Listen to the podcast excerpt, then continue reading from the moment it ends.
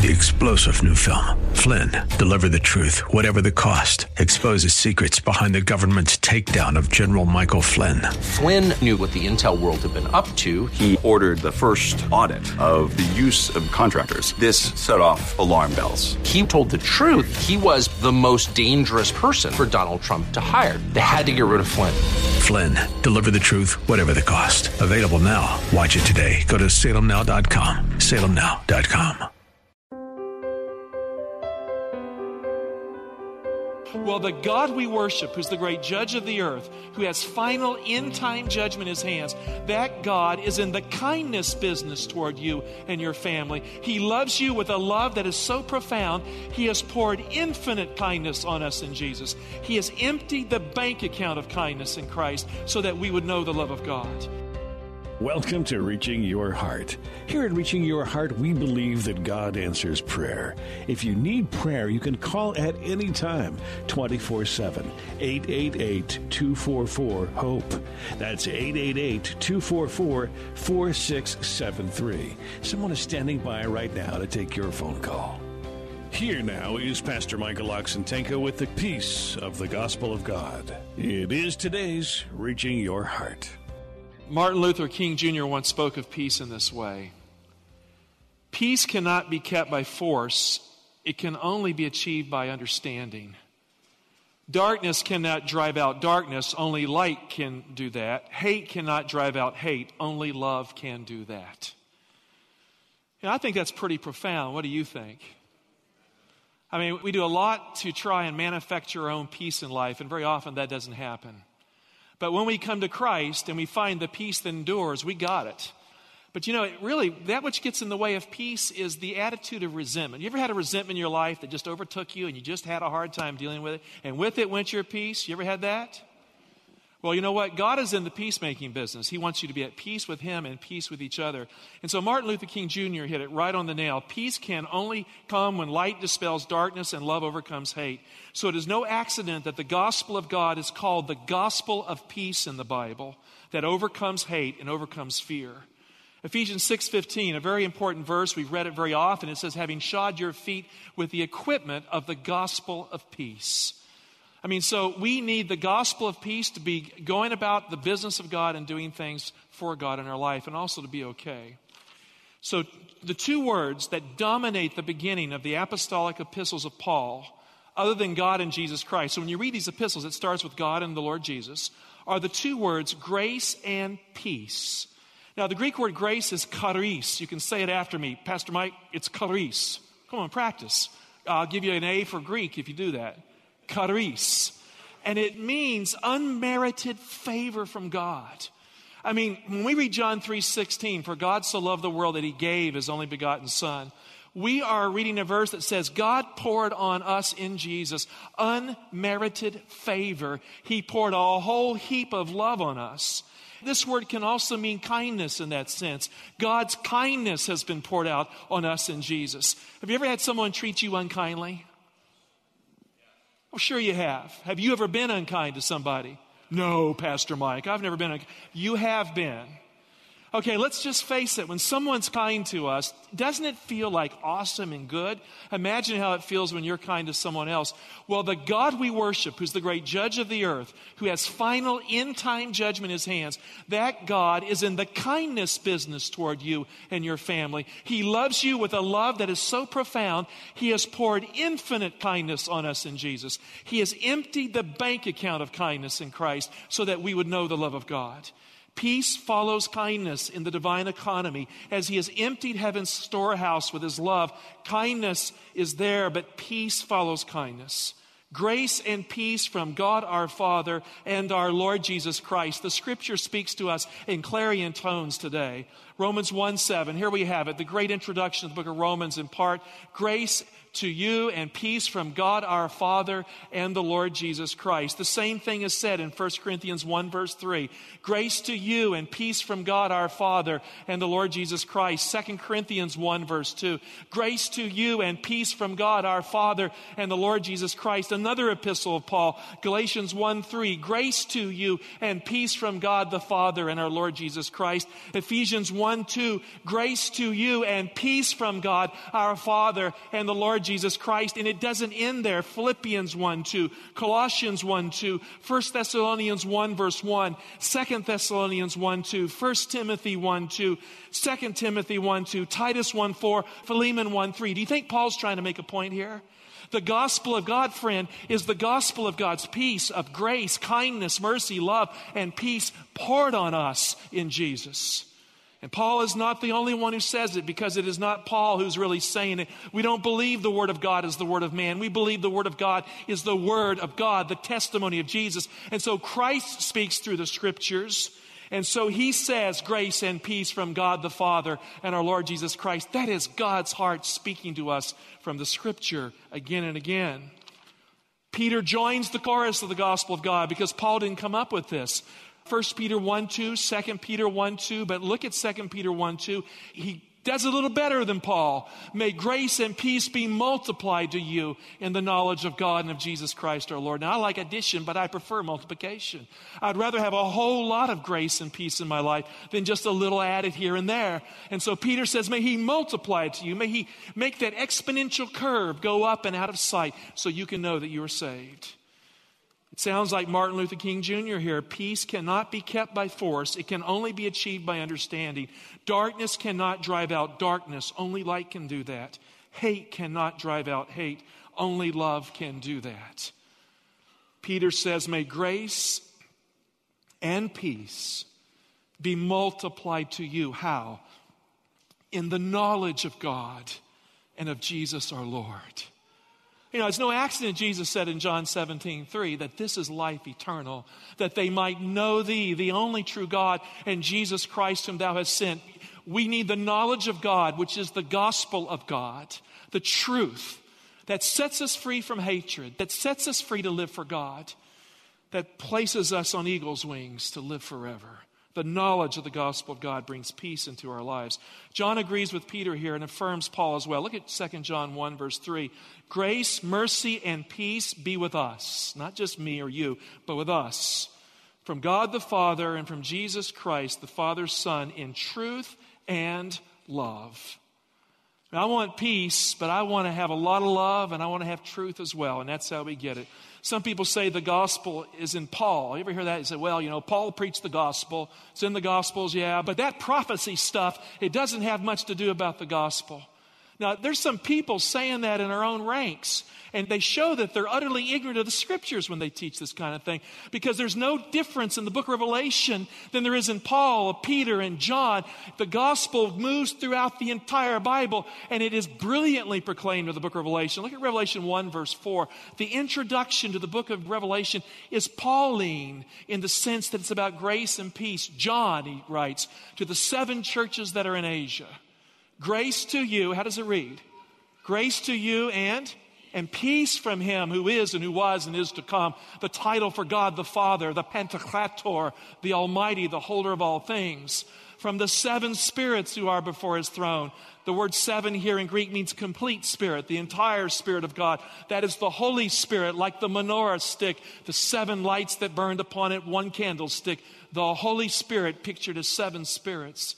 And then the third person of the Trinity, and from Jesus Christ, the faithful witness. That means martyr. He died for our sins. The firstborn of the dead. And then the text continues. And the ruler of the kings of the earth to him who. Now, what's the tense there in the verb? Past tense or present tense? Does it say to the him who loved us or loves us? Hey, friend, Christ didn't just love you at the cross, He keeps on loving you all the days of your life. To Him who loves us.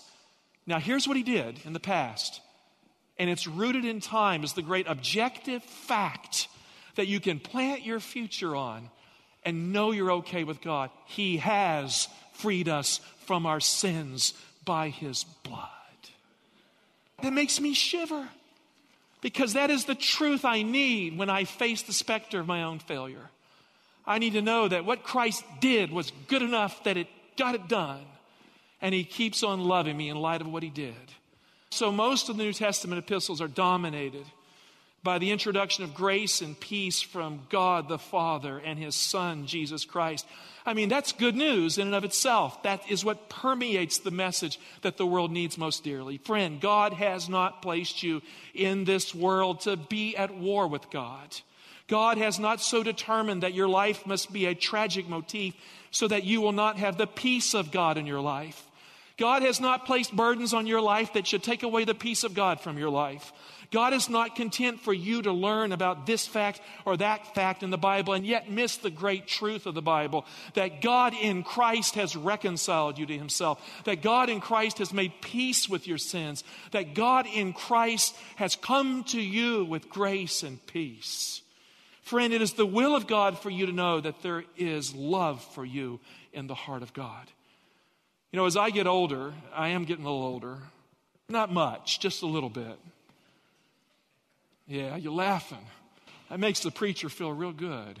I'm just kidding. Look, as I get older, I'm getting tired of hearing religious, foolish talk that does not address the deepest need of the heart and soul. I have needs, and you have needs, and I want my needs to be met when I come to church. Things don't have to be perfect in church for me. What has to be here is the Holy Spirit is the love of God, is the reconciling power of the Savior. A place where I, every week, can find Jesus a little closer and others can too. And that's what it's about. The rest is commentary. But you know what? It doesn't have to be perfect, does it? What has to be here is the Son of God. Where two or three are gathered, there the Lord is. So I'm tired of religious foolish talk that doesn't get to the heart of the problem. Friend, God did not send Jesus to this planet to make us all smart theologian types. That's not why we come to church, to have a forum of seeing how smart we can look to everybody else. God did not send Jesus here so we can be more correct than someone else in another church. That's not why we're here. And God did not lead his son to the cross so we can be cross with one another and at war with him in a bellicose kind of way of religion, acting religious, being argumentative, that does not feel, that doesn't care, that doesn't have the heart of God beating in that religion.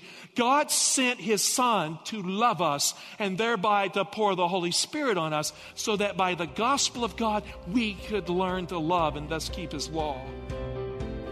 You are listening to Reaching Your Heart. More with Pastor Michael Oxentenko in just a moment. A reminder we are a listener funded ministry. We do appreciate your support. If you can help us out with a financial contribution, here's the phone number 888 244 HOPE. That's 888 244 4673. You can also find us on the web at reachingyourheart.com. Here he is, Pastor Mike, once again. God sent Jesus. You know, John 3:16, for God so loved the world that he gave his only begotten son that whosoever believes in him should not perish but have everlasting life. You cannot get better than that verse. It captures the first angel's message of the apocalypse, the everlasting gospel. It is the core and content of what will become the third angel's message in Revelation 14, because the everlasting gospel will be linked with the Sabbath truth at the end of time. Why? Because the Sabbath is the sign and seal of the everlasting covenant of God's law, the promise that gave us the gospel, that gave us Christ. And so the gospel is a gospel of rest and of peace. And so we cannot separate Jesus from what we need. This morning, I want to focus on how to get that peace of God that comes only through the gospel of God. It's one thing to talk about it, it's another to make it very clear. And I would first like to start in 1 Corinthians 15, 1 to 4, which spells out the gospel of God in the plainest terms. Take your Bibles, turn to 1 Corinthians 15, verse 1. Now, Paul is writing here, he's being very clear and direct. Now, I would remind you, brethren. You know, there are times we have to be reminded as to what is the most important thing in church. I would remind you, brethren, in what terms I preached to you the gospel, which you received, in which you stand, by which you are, how does the text read? You're saved. In other words, if you hang on to the gospel, you are saved. Not maybe, not could be, definitely saved. I like that. You know, I don't want to go to church and be lost. Do you? How many want to be saved? I mean, practical here. Want to be saved? I want to be saved. All right, by which you are saved. Now, here's the condition if you hold it fast, unless you believed in vain. So it's possible to let the gospel go. It's possible to trade it for something cheap, philosophical, it doesn't work, something that's engineered by men. Dear heart, don't do that. Hang on to the gospel. So here Paul teaches us that we're saved by holding on to that gospel. The church here is in the business of preaching and teaching the gospel because the gospel of God is the only way for men and women to be saved. What good is church if you don't get saved in church? What good is religion if you're lost and you're religious? So the early church received the gospel with a grateful heart. They said, Thank you, Lord, for the gospel. They stood for the gospel with courage. They died for the gospel. And they learned that they must share the gospel so that other people could be saved. They weren't static, they were active. It wasn't about their needs being met once they found Christ, it was about sharing Christ. And they held it fast. And it's that basic. We must hold on to the gospel and share it with others. Paul says all that in two verses. And then in verse three, he tells us what the gospel is, so there will be no confusion in the church concerning the exact nature of the gospel. Now, we have all kinds of theories out there as to what the gospel is. You have the satisfaction theory in theology, you have the moral influence theory, which is very popular, uh, especially in the medical community. But, friend, you know, the only gospel that saves you is the one he's getting ready to tell you about right here because it's very clear, it's very direct, and it's life transforming. It is so simple and yet so profound, and it is what the world needs. Verse 3 he says, For I delivered to you as of first importance. Now, when something is of first importance, it means you better not make something else more important than that point. This is where it's at. I delivered to you as of first importance what I also received. Now, that statement's critical as well. He's saying, I didn't come up with this stuff. I didn't engineer this stuff. I didn't go to theology school or rabbinical school and learn this. I got this from Christ. This is what it's about. The first and most important thing. Now, what does the Bible say next? That Christ died for our sins. Let that just come into you. Here are your sins the great barrier that would keep you from eternity. God cannot set aside His holy law. God cannot just be soft on sin and say it doesn't matter or the universe would fall apart. So, how did He do it? He came in Christ. He dealt with every single sin we have ever committed in the mind of a human being as Christ became the sin bearer. Peter says that he bore in his body on the cross our sins. Now, sins aren't some static, you know, idea out there. You know what they are because you can remember them. They bother you when you think about them. Friends, they went through Jesus' mind one at a time from Gethsemane to the cross until he had lived the entire life of the human race from Adam to the end. And when he was done, he had atoned for it, He had dealt with it. He had made it his own so that we would not be glued to our sins. That's why the book of Revelation says he has loosed us from our sins. He has disconnected us from the psycho identity of what those sins are in our memories. Why? Because Christ died for our sins in accordance with the scriptures. The Bible teaches this. And I will never tire of teaching this because it's the heart and core of the Bible's teaching. Paul states that this is numeral uno for you and me in the gospel of God. The most important truth for your life, period, is right there looking at you. The core fact that God uses to save you, that keeps angels from sinning. Now, look, angel perfection was not enough to keep the angels from sinning. You know what? You know what keeps them from sinning? We have been told by the hand of inspiration, it is the contemplation of the cross of Christ that keeps sinless beings sinless. We need the cross of Christ. God forbid that we should glory, Seventh day Adventist Christians, in anything but the cross of Christ by which the world has been crucified to us and us to the world. And our prophetic proclamation must flow out of what Jesus has done for us in the world. The core fact that God uses to save you and me is a good truth. It's the solid truth. We cannot improve upon it. But if you hold on to it with a sincere heart, you will be saved. Not might be saved, you will be saved. Your children will be saved. Your family will be saved. The second and third part of the gospel, they follow after the first in verse 4. 1 Corinthians 15 4, that he, Jesus, was buried that he was raised on the third day in accordance with the scriptures. So look at it. The death, the burial, and the resurrection of Christ here is identified as the content of the apostolic gospel of God. So, what's going on here? We know Jesus died for our sins. That's the most important piece. He took our place. And don't let anyone talk you out of that and say, oh, that's pagan. It's not. Because God offered Himself in Christ, He didn't offer someone else. He satisfied His own sense of justice by suffering for us in Christ. He didn't put someone else out there to suffer. Jesus died for us. Romans 4:25. Christ was put to death for our trespasses and raised for our justification.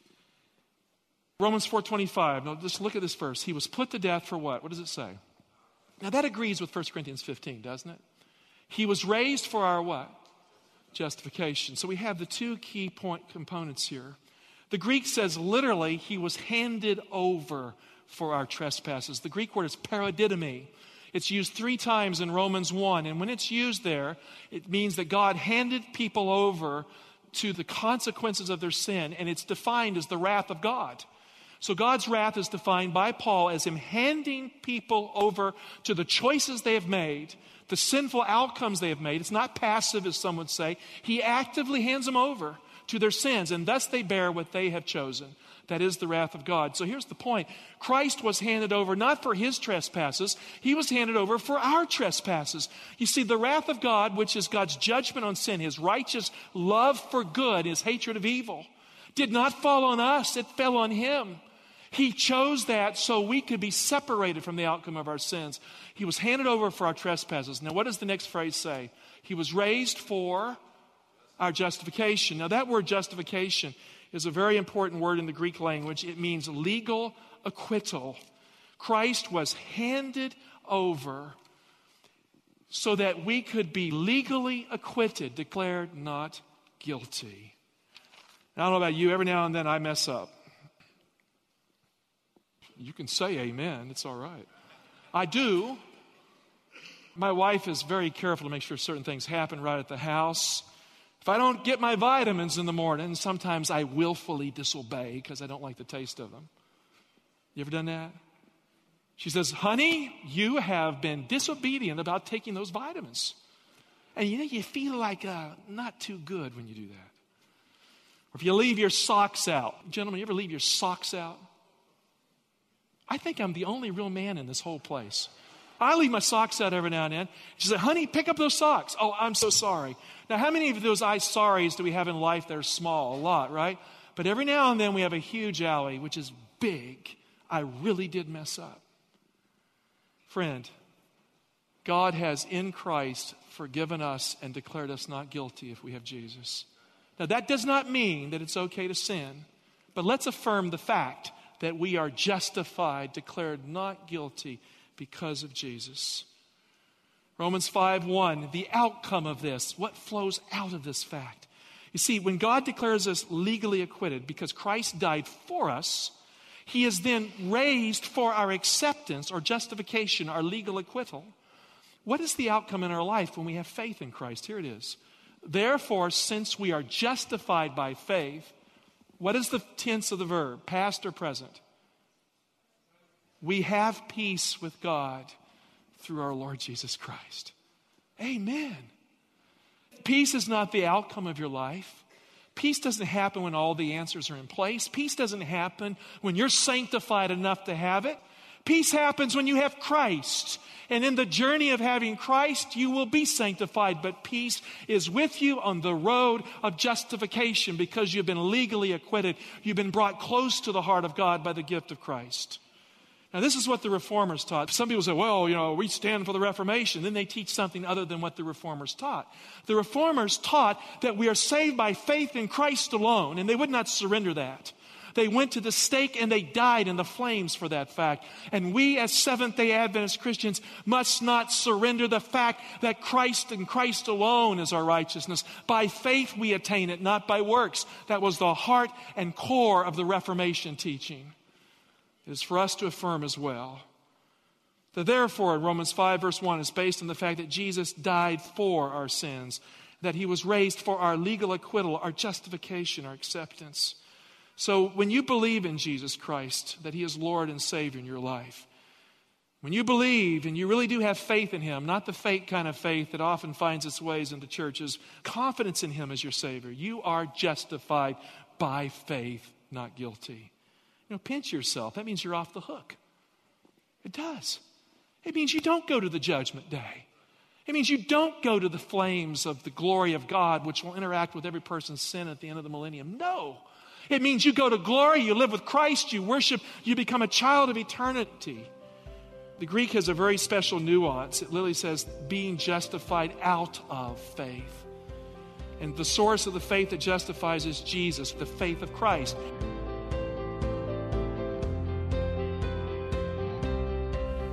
Thanks for listening today to Reaching Your Heart with Pastor Michael Oxentenko.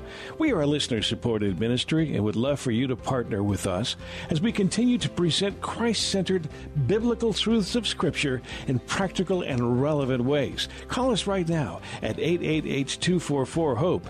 That's 888 244 4673. Visit the website reachingyourheart.com to find out more about this ministry, Reaching Your Heart, and Pastor Michael Oxentenko. That's reaching yourheart.com. 888-244-HOPE. That's 888-244-4673. You can donate right there on the website, reachingyourheart.com. 888-244 Hope. Thanks for listening. And as always, we do pray that God is reaching your heart.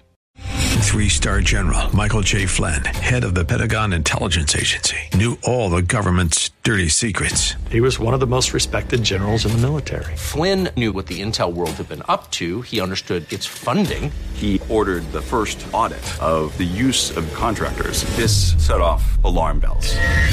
The explosive new documentary, Flynn, Deliver the Truth, Whatever the Cost, and covers the facts behind this scandal. Flynn told the truth. He was the most dangerous person for Donald Trump to hire. I find out the worst enemy that I'm going to face in my life is right here in America. They took my assessment and they wanted me to change it. And I was like, I'm not changing it. They had to get rid of Flynn.